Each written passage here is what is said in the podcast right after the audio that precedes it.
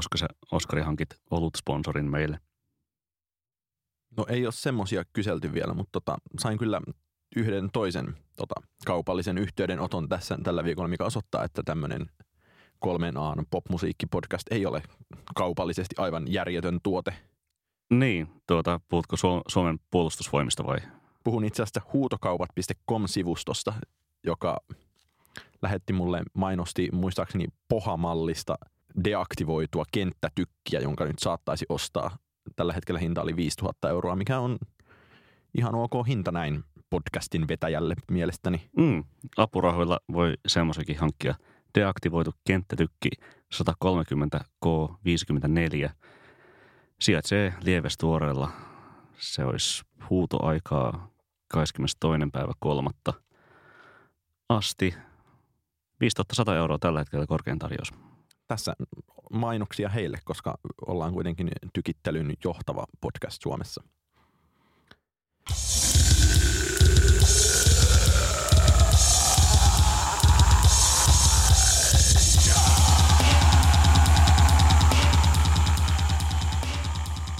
Ja tervetuloa tosiaan PS Tykitellään podcastin peräti neljänteen osaan. Täällä seurassanne on tänäänkin Oskari Onninen ja Niko Vartiainen. Tälle jaksolle toisin kuin aiemmillekaan jaksoille, itse asiassa millekään jaksolle ei ole, niin emme ole tietenkään vielä keksineet nimeä, mutta se ehkä jossain vaiheessa keksitään, paitsi että juuri äsken Niko Vartiainen ystävällisesti ilmoitti, että hän onkin keksinyt jo jaksolle nimen, koska yleensä ne liittyvät jollain tapaa etäisesti jakson teemoihin. Niko mm. kertoo, mistä aiomme tänään puhua. Mun ehdotus oli, oli Trapped in the Closet ihan sen takia, että, että me puhutaan tänään ansoista. Puhumme myös finhitseistä ja jos tuota, tuota, tuota, keksitään joku parempi ansa-aiheinen tuota, suomenkielinen finhits-nimi tälle jaksolle, niin se saattaa vielä muuttua, mutta, mutta tuota, puhutaan, niin. Ni, mu, mutta öö, pidetään tämä työn nimenä. Niko Vartiainen, kerro ensin kuulijoille, mitä tarkoitat, kun puhut ansasta, sillä kyseessä jälleen kerran on jonkinlainen hyvin sisäänpäin lämmenneen internetyhteisön moninaisinten vahinkojen kautta luoma oma ilmaus.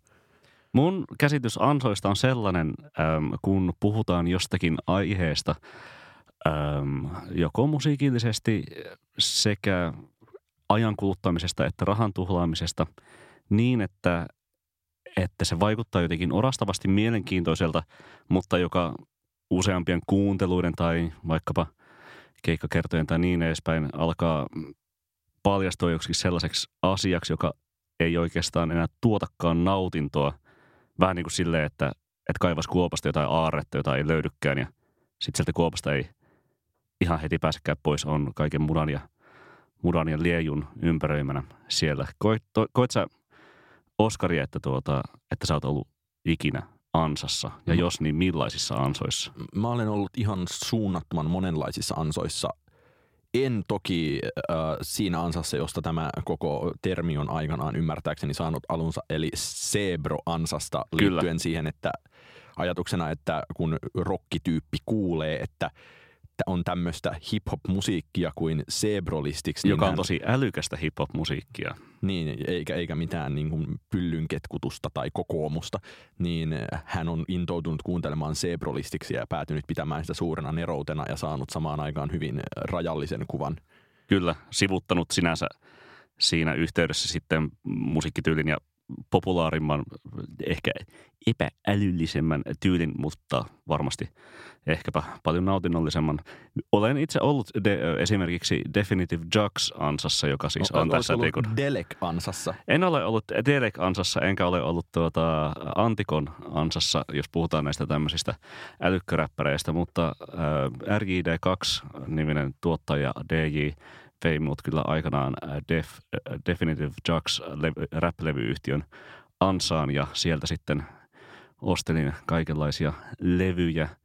Jotkut niistä, tai sanottakoon näin, että, että se toisaalta tutustutti minut myös LP-räppärituottajan tuotantoon, joka kyllä edelleen äh, Run the Jewels-projektinsa kautta on, on hyvä, mutta en mä ehkä ihan niin paljon niistä, niistä viime vuosikymmenen alun tieteis, dystopia, rap, hommeleista innostu. Kuvaile, Oskari, sun omia ansoja.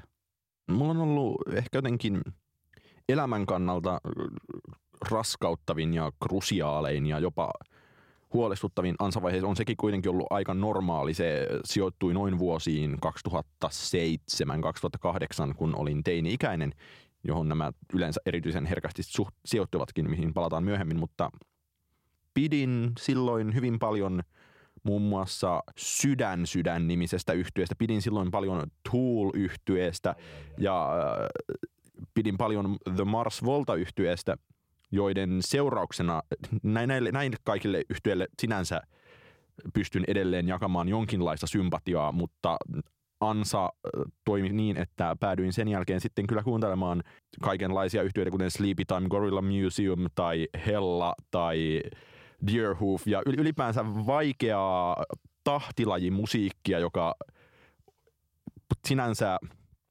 saattoi olla siinä määrin vaikka atonaalista tai vastaavaa, että siitä oli hyvin vaikea saada niin kuin kiksejä minkään muun päälle, paitsi sen, että miten tätä nyt niin kuin, miten tämä tahti tässä menee, että miten jalkaa pitää taputtaa ja onko tämä niin kuin nyt 11 kahdeksasosaa vai kuinka. Että koska se oli älykästä se musiikki ja monimutkaista, niin koitko sä semmoisen tuntemuksen siinä, että tästä kuuluisi kai tykätä? En enemmän niin, että tästä, tästä haluaisin tykätä. Mä Aivan. en niin kuin nähnyt, että siihen olisi koskaan liittynyt sellaista varsinaista kuuliuden auraa, mikä on toki niin kuin liittynyt moniin bändeihin samoihin aikoihin, esimerkiksi Crystal Castlesiin, joka sitten kuitenkin on mun mielestä niin kuin edelleen kulttuurisesti merkittävä bändi, tai ainakin kulttuurisesti merkittävämpi bändi kuin edellä mainittu niin kuin erikoismusiikki. Toisin kuin vaikkapa, no Hella tai niin, no, ka- ka- ka- Kauodot. Tai... Kauodottiin en lähtenyt, enkä Siktiin, mutta Hellassa sitten kuitenkin puolustuksekseen todettakoon, että rumpali Jack Hill päätyi Death Gripsiin tekemään kulttuurisesti oikeinkin Kyllä. merkittävää musiikkia. Kyllä, tuota, mutta kuulijoille selvennykseksi, että tuota, noin Oskarin aiemmin mainitsemat yhtiöt on tosiaan pääsääntöisesti tuommoista proge-metallia, taitavaa, taita, taitavaa kikkailua taidekoulu Indietä, joka nimenomaan kuulostaa siltä, mitä taidekoulussa harmillisesti tuntuu välillä musiikin saralla tapahtuvan. Kyllä, mutta jos tätä niin kuin silleen ansan käsitettä teoretisoi vielä silleen niin kuin pidemmälle, niin ehkä nimenomaisesti näen itse tässä sellaisen niin kuin, äm, taloustieteellisen äh, supistuvan tai hupenevan rajahyödyn käsitteen, että, että äh, toistot eivät tuo enää nautintoa lisää. Vähän saman tapaa kuin, että jos syö yhden hampurilaisen ja syö toisen hampurilaisen, niin se toinen hampurilainen maistuu vielä silleen aika hyvältä silleen siihen niin kuin alkuperäisenkin verrattuna, mutta jos syö 15 hampurilaisen sen 14 jälkeen, niin se sitten ei enää tunnukaan niin, niin hyvältä. Tai kuten sipsiyhtiö Koffin mainoksessa aikanaan todettiin, niin ensimmäinen maistuu aina parhaalta.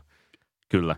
Tuota, koetko, että, että nämä ansat esimerkiksi silloin nimenomaisesti kun, kun nämä liittyy semmoiseen ehkä putkinäköisyyteen ja sellaiseen, että, että sulkee muita asioita pois ja, ja nimenomaisesti varmaan teini-ikäisenä ihminen on altteina ansoille, niin mistä sä itse koet joutuneesi suljetuksi pois ihan omasta ansaan joutumisen syystäsi? Mä näen kuitenkin sen, että on joutunut näihin nimenomaisiin ansoihin, niin se on ollut ihan – toki niin kuin nämä jatkuvat, mutta se on ollut semmoista loogista kehitystä sen suhteen, että kuinka päätyi kuuntelemaan Staminasta Myn kautta Smitsiä, joka on ollut hyvin oleellinen osa musiikillista kasvuani, niin toi on tullut mun mielestä sen mukana, että jotenkin että, että metallista on, oli helppo siirtyä niin kuin progressiiviseen musiikkiin, josta sitten on ollut niin kuin helppo siirtyä suoraviivaisempaan musiikkiin, niin se mahtuu sinne, mutta toki samaan aikaan jos verrataan sitten vaikka jotain niin kuin Sleepy Time, Gorilla Museum ja Staminaa, niin Stamina on kuitenkin se, se on kiistatta metallibändi ja ei siellä niin kuin juurikaan niin kuin popmelodioita ole, mutta se on kuitenkin paljon rakenteellisesti esimerkiksi pop-tyyppisempi yhtye. Ja äh, kyllä mä ajattelen niin, että ihmisiä, jotka on niin kuin alttiita joutumaan erilaisiin ansoihin, niin siihen liittyy sellainen niin kuin mm, ajatus siitä, että nimenomaan genreuskollisuus, teini-ikäisyys, ylipäätään niin kuin jonkun tietyn artistin fanittaminen, mikä johtaa siihen, että mä oon tässä tällä viikolla järkytyksekseni ajatellut sitä, että mun mielestä Sydän sydämen, muistaakseni kolmas levy Usko itseesi, jonka he olivat tehneet niin kuin Nintendo hevinä, niin se oli joskus oikeasti tosi hyvä ja mä en uskaltanut katsoa siihen päinkään. Mun mielestä niin kuin ajatus tuntuu nyt tosi ahdistavalta ja musta tuntuu, että mä oon niin kuin pitänyt siitä sen vuoksi, että mä olen fanittanut sitä yhtyettä tosi paljon ja sitten saanut T-paidan levyn mukana jotenkin lähtenyt siihen fanikelkkaan ja ostanut sen silloin täysin kritiikitta, vaikka niin kuin hälytyskellojen olisi niin kuin sinänsä pitänyt soida, että ei helvetti, että tämmöistä sitten tekivät. Niin ja toi kolmas mun mielestä niin kuin oleellinen ö, ansariski on niin kuin kaikenlainen neofiilisuus, mihin tuntuu, että edelleenkin sitten kuitenkin vähän horjahtelee. Se jakaa kyllä meitä molempia, öö, tai yhdistää meitä molempia. Just, just toi, tai siis täytyy sanoa, että siis Sleepy Gorilla Museum kyllä siis en ole kuullutkaan kyseistä yhteystä kuulostaa aika, aika erikoismusiikilta. The band fuses classical, industrial and art rock themes throughout their music. They are known to perform elaborate routines on the stage and discuss possibly fictitious stories of Dada artists and mathematicians. Dada-taiteilijoita ja matemaatikkoja, mikä ansa. Tuota, juuri toi, että, että no se oli tosi tei, teini, älykästä musaa. Tosi älykästä musaa ja tää niin kuin, tästä haluaisi, tästä me kaikki haluaisimme tykätä. Tuota, mitäs Mev? Mun mielestä Mevistä on tosi vähän pahaa sanottavaa. Niin kuin Mev on kuitenkin koska... tietenkin semmoinen niin porttiteoria yhtyö ja se, että se sitten vie, vie tällaisiin niin kuin indiesfääreihin tai vei ainakin silleen minun, minun, minun, ja, minun ja sinun ikäiset ja varmaan vähän, vähän tuota vanhemmatkin ihmiset silloin 2000-luvun alkupuolella ja puolivälissä. Se, että, että kun voi puhua sitten – ton, tuosta ansasta myös, myös toisella taloustieteellisessä käsitteellä, eli siis upotettujen kustannusten harhasta, eli sunk cost fallacyista, niin tuota, varmasti just toi T-paita-ilmiö ja se, että ostaa jonkun viidenkin vuoden jälkeen, kun musiikki ei ehkä tunnu miltään kyseisen bändin kohdalla, mutta pakko silti niin kuin joltisenkin fanittaa. Milloin sä oot viimeksi Oskari ostanut jonkun, jonkun tällaisen – tällaisen tuotteen ihmisen, tai yhtiöltä, josta nyt ei ollut, et ollutkaan ihan varma, että pitäisikö vai ei. Siis tuolloinhan mä olin niin aivan varma, että mä pidin siitä ja tavallaan se oli se problemaattinen ajattelu, että, tai mun, mun mielestä toisaalta niin mä ymmärrän, että siellä nyt saattaa kuulijahenkilö tuhista, että niin kuin, että, että kyllä kaikilla ihmisillä pitää olla oikeus tykätä siitä musiikista, mistä he pitävät, mutta no toki onkin, mutta pidän samaan aikaan hirveän oleellisena sitä, että pystyy jotenkin ulkopuolelta arvioimaan omaa musiikin kuunteluaan ja miten se toimii ja tai no, mä en tiedä kenen mielestä oleellista, mutta mun mielestä, niin en mä muista, että mä olisin niin kuin, mä odottanut tosi paljon levyjä, mutta myös sitten ajatellaan vaikka Miu-yhtyeen – ehkä 2009 tullutta No More Stories, There Are Going to Be Said. Joo, bla, riittää. Bla, bla, no, bla, no More Stories riittää, kyllä. Niin tota, en mä siitä koskaan sit kuitenkaan ihan hirveästi tykännyt silleen kokonaisen levynä. Et kyllä siihen niinku liittynyt sit niinku pettymyksen. Uhrasit sä paljon aikaa sille? Mä en uskalla katsoa mun Lastafemmää, mutta oon mä sen kuunnellut varmaan 15 kertaa läpi, mikä oli siihen aikaan aika paljon. Kyllä, ja se on et, niin kuin nykyään erittäin paljon ehkä voin niin kuin elaboroida omia kokemuksia. Ää, yksi mun suurimmista suosikeista musiikillisesti on niin kuin 15-vuotiaasta lähtien ollut, ollut kanadalainen muusikko Spencer Krug ja, ja tuota, edelleenkin ostan käytännössä kaikki, kaikki levyt, mitä hän julkaisee, vaikka en niistä enää ihan niin, niin intohimoisesti pitäisi. Viimeksi tuossa keväällä ostin, ostin hänen tuota ennen, Krug on siis tuttu Wolf Parade – ja Sunset Rapdown nimisistä yhtyeistä ja Moonface solo nimestä, mutta ennen Wolf Paradea hänellä oli sellainen lyhytikäinen post-rock yhtye nimeltä uh, Fifths of Seven, jossa jäseniä oli muun muassa Godspeed You Black Emperorista ja tuota, uh, A Silver Mount Zionista, kahdesta kanadilaisesta ansa-yhtyeestä. Ja tuota, ostin sitten ihan vain niin kuin keräilyn vuoksi nimenomaan tämmöisen niin kuin kompletismin ja fanituksen – vuoksi sitten senkin, senkin Fifth of Seven yhtyeen ainoan levyn. En ole varsinaisesti sitä ihan hirveästi kuunnellut, eikä sitä ole niin hirveästi pitänyt, mutta pitäähän se nyt omistaa. Mutta mun mielestä me voitaisiin myös mennä siihen kysymykseen, että tässä nyt ollaan hirveästi ensinnäkin niin korostettu sitä, tai se pitää, sitä pitää korostaa, että ansa ja guilty pleasure on eri asia. Ansa on pikemminkin jonkinlainen, niin kuin, ajatellaan, se voi ajatella jonkinlaisena muurina, niin kuin, joka peittää ihmisen katseen suhteessa niin kuin, asioihin, jotka olisivat jollain tapaa merkittävämpiä. Ja samaan aikaan niin kuin, guilty pleasureissa niin ei tämmöistä niin kuin poissulkevaa ajatusta sinänsä kuulu.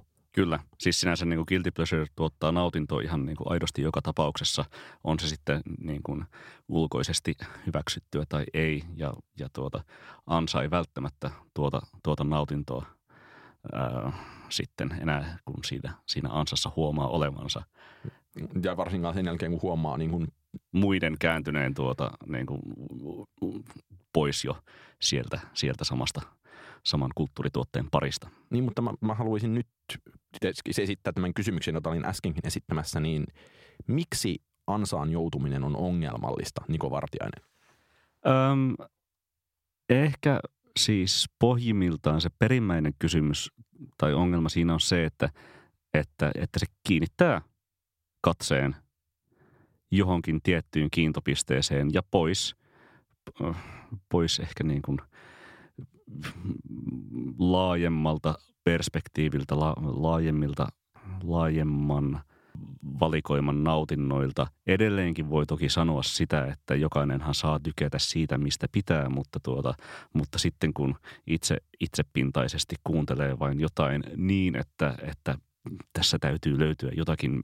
Olen tässä aarekartan pisteessä X ja löysin täältä tämän Death from Above 1979 yhtyeen ja nyt kuuntelen, että mitä tässä on neroutta ja Oikeastaan siis tuo oli huono esimerkki, koska, koska ANSA-yhtiöt ovat enemmän tämmöisiä niin kuin, komplekseja yhtiöitä, kuten joku Deerhoof tai joku sen sellainen, jossa sitten niin kuin pitäisi olla jotain tajuttavaa. Mutta, mm, mutta joka tapauksessa se yritykseen ja, ja näihin niin kuin erehdyksiin käytetty aika, semmoinen odottaa jotain, ei mistään tyyppinen, tyyppinen ajan hukka – tai ainakin sille jälkikäteen ajan hukaksi todettu, todettu ajanjakso, tuottaa sitä, että ei nauti. Mutta mikä sinä olet sanomaan ihmisille, jotka ovat joutuneet Sebro-ansaan ja yhä vuonna 2018 ovat silleen, että, että mahtavaa, että, että kyllä niin kuin Roope K. tuolloin 2005 suunnilleen niin on niin kuin fiksuin suomiräppäri ever – en olekaan. En mä olekaan mikään. Se, että, tuota, se, että niin kuin jokainen, jokaisellahan on omat ansansa ja tuota, jokainen äh, tunnistaa itsessään sitten sen, mistä pitää tai ei. Ja niin, se Sebro-ansa on, on ehkä sellainen niin kuin käsitteenä jo valmiiksi humoristinen, mutta sinänsä monen, ö, ainakin omassa, omassa tuttavapiirissäni, niin kuin, kokema. Mutta voidaanko siis päätyä jonkinlaiseen johtopäätökseen, että loppujen lopuksi niin kuin ansa näin käsitteellisellä tasolla on ensisijassa itsekritiikin väline? On, selvästi. Selvästi. Öö, toisaalta myös, myös nimenomaan, se on toisaalta itsekritiikin väline ja se on toisaalta öö, väline havainnoida sitä, että seuraako öö, tiettyjen tastemakereiden tai tuota, muiden, muiden trendin luojien – luomia ilmiöitä täysin kritiikittä ja, ja etsii niistä sitten jotain, jotain syvällisempää havaintoa silläkin uhalla, että, että sellaisia ei löytyisi. Vai tuota, onko, onko valmiiksi skeptinen sille, että, että onko nopea huomaamaan sille, että nauttiiko jostain vai ei, vai seuraako so, sokeasti jotain, jotain tiettyä valmiiksi pureskeltua ö, ilmiötä ja ryhtyy sitä sokeasti seuraamaan, koska ansasta havahtuminenhan on, keskustelin tästä tuota ystävämme Antti Lähteen kanssa, aamulehden toimittajan ja, ja yleisen kapybara-ihmis Neron kanssa. Ja hän, hän totesi, että, että ansasta havahtuminen on kivuilanta silloin, kun huomaa nimenomaan tastemakereiden siirtyneen muualle. Että niin, trendiluojien huomio hänen mukaansa virittää nämä, nämä musiikkimaisemissa piilevät ansat, jota, jota tämmöisten niin kritiikittömien perässä hiihtäjien – saapuminen myöhemmin sitten laukaisee. Että se ei ole varsinaisesti nämä tastemakerit, vaan se on nimenomaan nämä kritiikittömät perässä hiihtäjät, jotka, jotka tämän ansan luovat. mä ajattelen toisaalta myös ilmiöiden ulkopuolelta silleen, että jos mä mietin niin vaikka Sleepy Time Gorilla Museum yhtyettä, niin mä oon todennäköisesti löytänyt sen jonkun niin kuin Last of sivun kautta, nimenomaan Similar Artists-listan kautta ja kuunnellut sieltä ja ollut silleen, että no nyt on kuulkaa tahtilaja ja pojat, niin en mä näe, että se on ollut sitten kuitenkaan millään tapaa niin ilmiöiden perässä juoksemista, mutta sitten samaan aikaan kyllähän tälläkin hetkellä voidaan niin ajatella, että onko olemassa jotain kiusallisia ansoja tuolla on muun muassa tuttua piiristä tuntuu niin mainittu, että onko niin kuin pyhimys tällä hetkellä hirvittävää ansamusiikkia. Musiikkia, jota suosittelit viime viikolla. Niin suosittelin ja mielestäni se ei ole, mutta kyllähän tässä nyt kun tastemakerit jyrähtelevät, niin alkaa epäillä itseään. Toki, mm, kuten taisin viime viikollakin sanoa, niin suhteeni siihen on ollut kovin ambivalentti myös tähän uuteen levyyn. Mutta itse asiassa haluaisin kuitenkin ensimmäisen aiheemme loppukaneetiksi todeta sen, että – jossain on sikäli menty eteenpäin, että ensi viikolla, tai siis todennäköisesti tällä viikolla, kun tämä podcast ilmestyy, niin Sydän Sydän julkaisee uuden albumin. Ja olen kuunnellut tätä albumia ja kaikeksi hämmästyksekseni olen ihan niin kuin pitänyt siitä ja mielestäni se ei ole enää samanlaista ansa-musiikkia, mitä se on saattanut olla siinä vaiheessa, kun heillä oli dogmat siitä, että yhtä asteikon säveltä ei saa käyttää ja on niin kuin sanotuksista pitää puuttua pronominit ja mitä ikinä, jotka on muuten hyvin niin kuin vahvoja ansapiirteitä, niin se, sillä levyllä on ihan niin kuin pop-kappaleita. Näin kulimme täyden ympärän. Itse en ole sydän sydän yhteyttä koskaan kuunnellut. Vielä. Olen siis tyytyväinen, että olen välttänyt tämän ansan.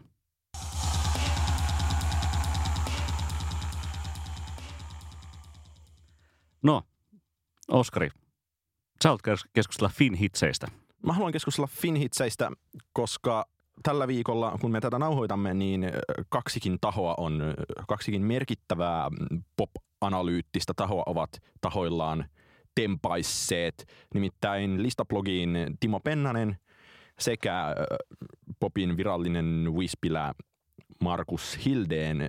Pennanen kirjoitti listablogissa – Evelinan Sun vikakappaleen yhteyksistä Camilla Cabelloon, josta Emila, Emi, äh, Evelina sai siis Instagramissaan tuntuu olevan niin satoja viestejä, että, niin kuin, että miksi tätä matkitaan näin. Ja siellä oli tosi vastustamaton vauva.fi-sitaatti tässä listablogissa. Nimittäin ongelma on siis ollut se, että sun vika on, kuten Pennanen kirjoittaa, ilmiselvän tietoinen kopio, kopio Camilla Cabellon kestohitistä Havanna. Ja vauva.fi joku on kommentoinut, että ei se haittaa, että joku lainausmerkeissä suomentaa näitä huippupiisejä, jotta työväen taustaisetkin pääsevät nauttimaan. Hyvä Eveliina. Ja tämän jälkeen Hildeen kirjoitti Rumban sivulla siitä, että alkaako idealismin puute vaarantaa popmusiikkia ja että onko niin kuin, miksi sun vika on, suora sitaatti, miksi sun vika on mennyt koneistossa läpi siitä huolimatta, että se saattaa haitata Evelinan mainetta artistina mikä on viestinnän näkökulmasta kummallista, varsinkin kun sun vika ei kappaleena sinänsä ole lainkaan merkittävä tai kantaa ottava, niin Toki tästä nyt on puhuttu maailman sivu ja se on tietenkin striimauskulttuurin myötä ehkä yltymään päin näin ilmiönä, että suosittu musiikki kuulostaa koko ajan enemmän samalta. Mutta ollaanko me päätymässä tilanteeseen, jossa jokaisesta Amerikka-hitistä tehdään Suomessa jonkinlainen versio, joka ei missään nimessä ole plagiaatti, mutta versio, joka on täysin tunnistettava industry-termein, voi sanoa, että jolla on ollut refe-biiseinä jotain viime aikojen hittejä. Niin, vaikea, vaikea sanoa yksiselitteisesti tietenkin siis, koska Suomihan ei ole ikinä ollut ehkä Sibeliusta lukuottamatta, eikä kyllä Sibeliuskaan mikään trendsetter ollut aikoinaan, niin tuota, Suomi, Suomi tietenkin seuraa muun maailman trendejä. Se, että tuota, siis popmusiikki kehittyy nykyään niin valtavaa tahtia ja uusia tekotapoja tai, tai musiikin niin kuin popmusiikin hittisoundeja tai vaikkapa ää, rapin, rapissä flow-tyylejä tai tämmöisiä ilmiöitä syntyy, syntyy sinänsä melko nopealla syklillä, joten se on myös sinänsä tosi paljon huomattavampaa, että tuota, kun nämä ilmiöt sitten niin kuin rantautuvat myös Suomeen. Otetaan nyt vaikka esimerkiksi tuota, toi Hank Solon söpö, joka kuulosti ihan PC Musicilta niin, kaksi, tai... kaksi vuotta sen jälkeen, kun sitten PC Music oli semmoinen niin kuin orastava juttu Briteissä ja internetissä. Ja tänään ilmestynyt Tipan eli entisen tippateen Satutat mua, joka on varmaan laitettu laulun tekokynä siinä marraskuun alussa paperiin, kun Lil Peep kuoli, mistä nyt on niin kuin, siinä ehti... Kyllä, emorap. Ja niin kuin, hauskaa on soki se, että sitä tiedotettiin, että Apulanta on ollut merkittävä vaikute, jonka kyllä kuulee. Kyllä, mutta just, että niin kuin verrattuna sitten siihen, että, että ennen tätä tämmöistä niin kuin digitaalista vallankumousta tämmöisiä ilmiöitä oli sinänsä niin kuin, niin kuin hankalampi havainnoida. Kyllähän niin kuin 90-luvulla vaikkapa tuommoisen niin kuin kollegi tai, tai niin kuin slacker tai taiderokin nousu, niin kyllähän se sitten, sitten kuultiin myöskin Suomessa sitten niin kuin ihan samalla tavalla sellaisten niin kuin kitara-rock-yhtiöiden myötä, eikä, eikä oltu enää dingoja, vaan oltiin vaikkapa donkkareita. Minusta tähän asiaan myös liittyy se, kun Jarkko Jokelainen kirjoitti Helsingin Sanomissa tällä viikolla mielestäni vähän erikoisenkin kolumnin siitä, että Suomessa ei enää välttämättä syntyisi uutta Nightwishia. Toki niin kuin paitsi, että jos syntyisi, niin se on syntynyt jo, se on Battle Beast. Niin, tai jos syntyisi, niin se ei pärjäisi. Samoin niin kuin CMX ja Apulante ja vastaavat tuntuisivat jotenkin mahdottomilta. Niin mun mielestä se, että näitä ei, ole, näitä ei syntyisi, niin kertoo pelkästään suomalaisen popmusiikin kansainvälistymisestä ja mun mielestä tähän niin kuin jokelaisen kolumniin on liitettävissä jonkinlainen subteksti siitä, että että rokkimiestä harmittaa se, että popmusiikki on niin suosittua. Mm. Ja, Mutta palataan tuohon tuota, äh, Evelinan sun vika-biisiin. Siis tuota, mitä, mitä sä oot itse mieltä siitä väitteestä, että, että tämä tää haittai, tää biisi haittaisi Evelinan mainetta artistina? Miksi, mm. miksi voisi olla niin? No ensin mä kuuntelin ne kappaleet peräkkäin ja mun mielestä, ja se ei ole missään nimessä plagiaattia, yhtäläisyydetkin on jopa verrattain vähäisiä esimerkiksi siihen nähden, mun mielestä Antti Tuiskun Party Papidi Paadi jo oli niin kuin tosi suora versio, niin kuin, tai vähintään yhtä suora versio Britney Spearsin Work, Work Bitchistä, jonka... Tuisku... Muiste, mu, muistetaanhan toki myös, että Tuisku aloitti uransa En tahdo tietää kappaleella, joka oli mm. aika suora versio Joo. sitten Justin Timberlakein Kyllä. Crimea Riveristä. Niin ja Tuisku vielä on myöntänytkin, että, että tämä Work Bitch nimenomaan oli refebiisi ja samoin myös siis toi Tuiskun tämän uuden tulemisen läpimurtokappale Petoon irti, niin sitä tehdessä heiltä oli tilattu, että tehkää Chainsmokers-biisi. Tai, Aivan. Niin, mutta nyt mä kuuntelin peräkkäin niin Evelinan Sun Vian ja Camilla Cabellon Havanan ja käytin jopa internet-sovellusta, jossa pystyin vertaamaan niiden tempoja, niin onhan siinä tietysti niin kuin samantyyppisiä asioita ja tempokin on lähes sama e- Evelinalla muistaakseni 108 ja Cabellolla 105. Mutta mä en pitänyt tätä mitenkään hälyttävänä, mutta sitä mä pitäisin niin Evelinan kannalta hälyttävänä, että sieltä fanit hyökkää sormille, että, Kyllä. että ei näin voi tehdä. Ja siihen nähden mun mielestä oli jotenkin va- tämä va- nimetön vauva.fi kommentoija, joka Timo Pennanen siteerasi, niin oli oikealla jäljellä siitä, että – että näinhän tämä systeemi on toiminut ja ottamatta kantaa niin kuin luokka-asetelmiin siinä, niin kaikkihan nämä isot ulkkaribiisit on melkein jossain muodossa tehty tuotu Suomeen. Niin, se, ehkä se huoli sitten, varsinkin ehkä, ehkä tuota, kaltaiselta neofiili popiviralliselta viispilältä Markus Hildeniltä, jos tulkitsit rivien välistä oikein, on se, että, että musiikki ei ole kovin omaperäistä tässä tapauksessa. Ja, ja se, että se ei varsinaisesti vie, vie pop-musiikkia eteenpäin samalla tavalla kuin esimerkiksi suomalaisessa ja suomenkielisessä pop-musiikissa vaikkapa, vaikkapa Sanni on vienyt tai, tai tuota, JVG, JVGlläkin me taidetaan joka jakso puhua JVGstä ainakin mm, vähän. Se on, ei välttämättä ole sattumaa. Mutta, tuota, mutta että vaikka ne ottaakin nimenomaisesti niin kuin ideoita, ideoita aika vapaasti ulkomailta, niin, ja kukapa ei ottaisi heikkona hetkenään, niin sitä ei tehdä yhtä, yhtä suoraan kuin, kuin mitä sitten. Että, että jonkinlainen näkymätön raja tässä varmaankin on ylitetty Evelinan kohdalla. Mä mietin myös sit sellaista, että kuinka paljon tämä on purettavissa vain jonkinlaisen niin kuin modernin levybisneksen, ei välttämättä realiteetteihin, mutta rakenteihin, että kun voi sitten kuitenkin ajatella, että on olemassa niin ykköstierin artisteja ja kakkostierin artisteja.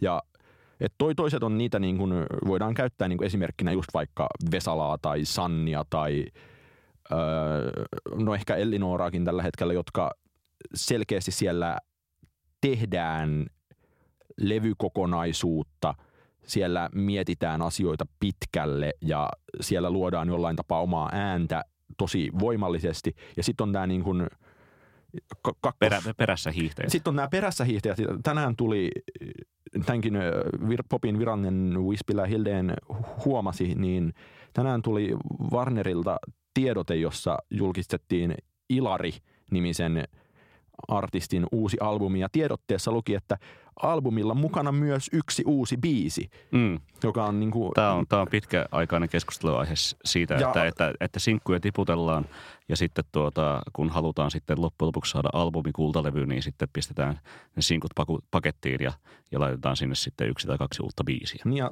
tänään ilmestyy myös ennakkoon ymmärtääkseni myös platinaa striimannut Ida Paulin ja Carl Lindruutin levy, josta itse asiassa kun samaisen Hildenin kanssa keskustelin, niin hän sanoi, että, että nyt on niin kuin laitettu kaikki striimipaukut silleen, että joka toinen biisi on vanha sinkku, joka toinen on uusi. Niin mun mielestä Evelinakin menee sitten tähän niin kuin tämmöiseen kakkoskategoriaan, että sieltä on taas tullut, ekalla levyllä oli muistaakseni 18 minuuttia uutta musiikkia max, ehkä 15, ja nyt sieltä on taas tullut aika monta singleä, jotka tulee tietyn, tietynä väliajoin, ja ne vaan pitää tehdä. Että tavallaan, että siinä on muodostunut aivan uudenlainen liukuhiina-ajattelu ja selkeästikin tietenkin se on strategiaa, tietenkin se on, kertoo siitä, että täytyy pitää artisti pinnalla nimenomaan uusien julkaisujen avulla ja sitten siinä on se riski, että jossain vaiheessa, rumasti sanottuna rima laskee niin alas sen niin kuin julkaisun tuoman huomion saamiseksi, että fanitkin häiriintyy.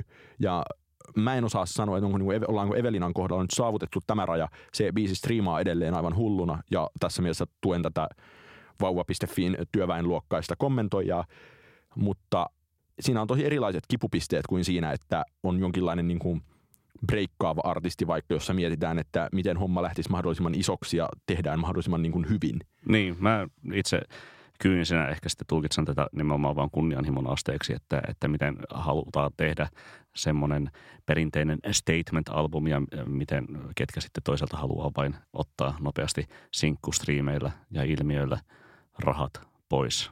Ja sitten myös se, että kyllä esimerkiksi, mitä on ymmärtänyt, niin Evelina on selkeästi niin kuin suurten kaupunkien ulkopuolisten alueiden artisti, niin – ei se varmaan mikään salaisuus sekään ole, että tietyllä tapaa kaupunkialueella on enemmän kulttuurista pääomaa kuin pikkukaupungeissa vaikka, näin niin kuin itse pikkukaupungissa kasvaneena, niin niin se, että tämä mun mielestä tukee tätä väitettä siitä Finhits-kulttuurista, että sinne tehdään niin kuin uutta 20 niin. suosikkia, sinne tehdään niin kuin uusia niin kuin kokoelmalevyjä, niin kuin huoltoaseman musiikkia, joka vaan niin kuin striimaakin sitten. Joo, tähän mä halusin nimenomaan tulla takaisin, koska koska Pennanen kirjoittaa blogissaan, että, että joskus vuosikymmenen sitten käynnisti hittejä tehtiin juuri tuolla motiivilla. Kuulijan pitää ymmärtää sanat, mutta silloin hankittiin luvat ja maksettiin kaikille osapuolille. No, mitä nyt tosin jotkut Tapio Rautavaarat veti Johnny Cashia nimiinsä yölinjalla tai Walk the Line tai niin edespäin. Mutta joka tapauksessa siis silleen niin kuin hän, hän toteaa, että, että käänsittikulttuuri ja jätö unholaan on nykynuorten reaktiot ymmärrettävästi ristiriitaiset – ja kysyy, että, että onko iso, isommallakaan artisteilla ainakaan pitkään varaa sellaisen närkästykseen, jota sun vika joissakin kuulijoissa herättää. No tuota, mä itse nimenomaan niin kuin, mietin tätä, tätä finhitsöitymistä sillä, siltä kantilta, että, että siis niin kuin, mä itse nautin, nautin suomalaista käännösiskelmistä ehkä nimenomaisesti eniten niiden viihdyttävyyden tai, tai sellaisen, sellaisen camp, camp-arvon kautta – että, että jotkut toisaalta ovat sellaisia niin kuin, niin kuin tokikaan en voi päästä kääntäjien pään sisään tai näin edespäin, mutta esimerkiksi jos joku ö, Opuksen Life is Life soi sitten niin kuin Leo Luuron versiona Yö, niin tuota, siinä on jotain ihan niin kuin aidosti hauskaa, että, että he, tällainenkin on, on tehty suomeksi. Toisaalta toki joku niin kuin muskan kirjoita postikorttiin, niin sehän on niin kuin aidosti, aidosti laadukas käännösveto, mutta tuota, kun niin kuin itse soisin niin kuin ihan mieluusti, että sellainen niin kuin hassutteleva käännös, käännösmusiikkikulttuuri, niin kuin vaikkapa Ville Leinonen on kahdella hei-levyllään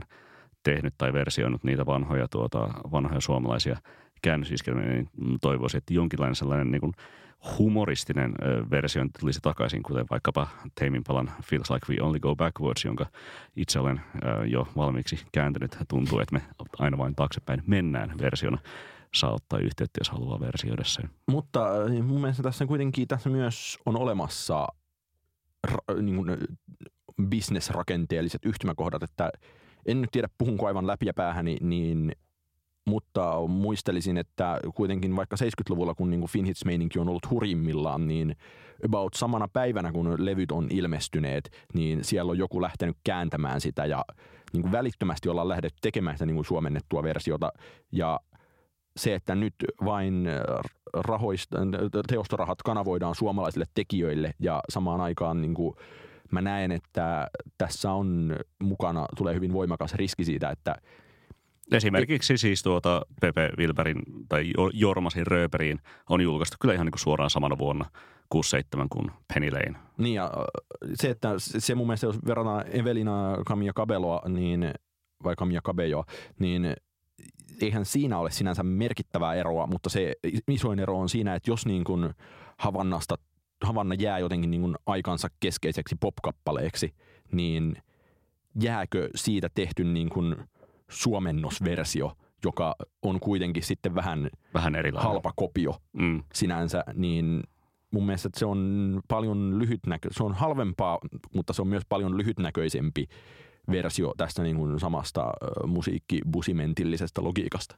Kyllä, samaa mieltä. Sinänsä viesti kaikille, jotka niin kuin edes mietitte tekevänne jotain niin kuin, äh, halpa tai lähestulkoon versioita äh, ulkomaista pophiteistä, niin tehkää nyt sitten niin kuin, mieluusti vaikka luvien kanssa ja kunnolla, niin saa, mm. saadaan, saadaan jälkipolville aitoa suomalaista kulttuuria perinnöksi.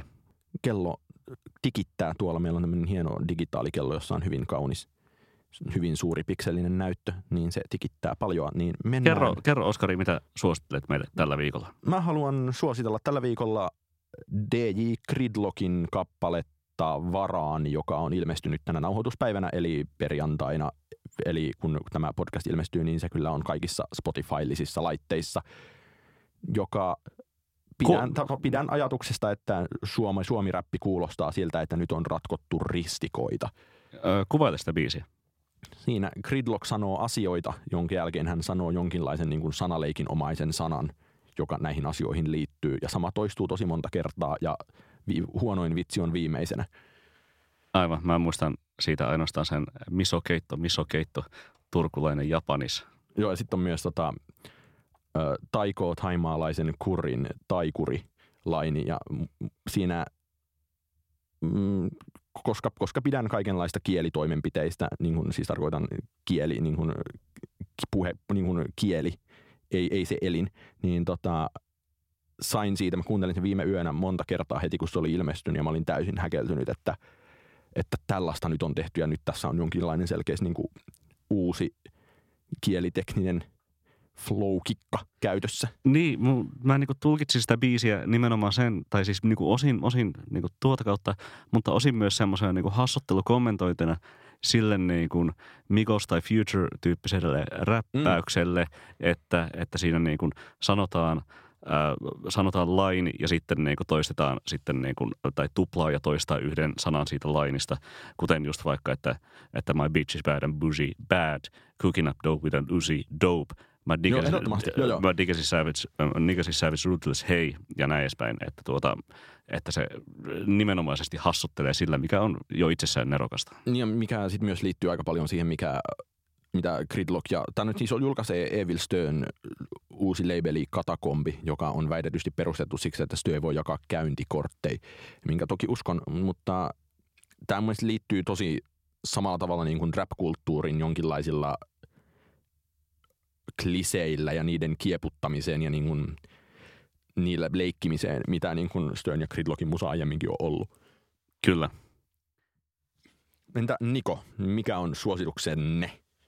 No tänä perjantaina 9. päivä maaliskuuta tuota aivoni ovat sen verran jumissa, koska jouduin kirjoittamaan noin 9000 merkkiä sote-uudistuksesta lauantain Helsingin Sanomiin. Niin tuota, Suositteleksä sitä? En suosittele sitä.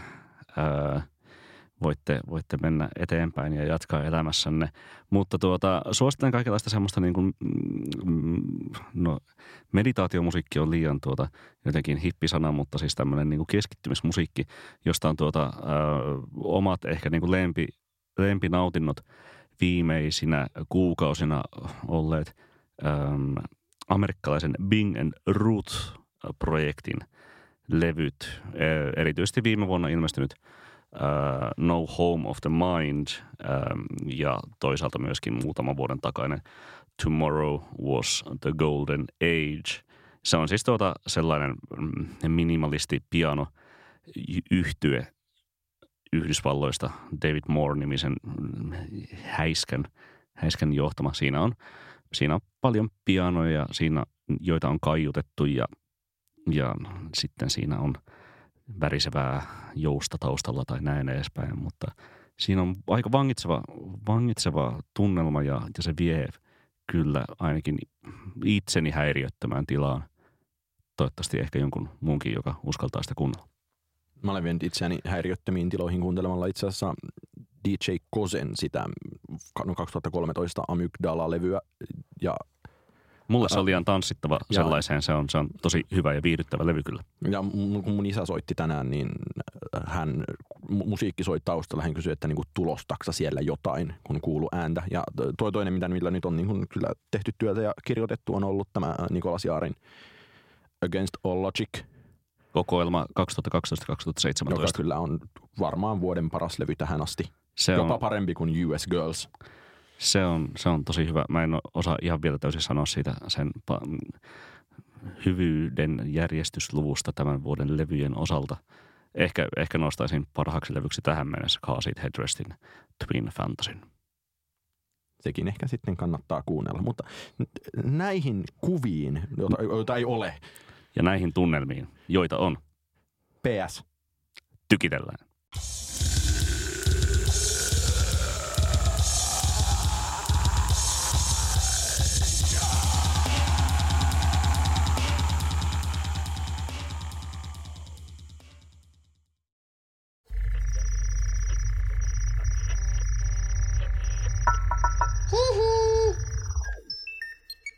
Jakso.fi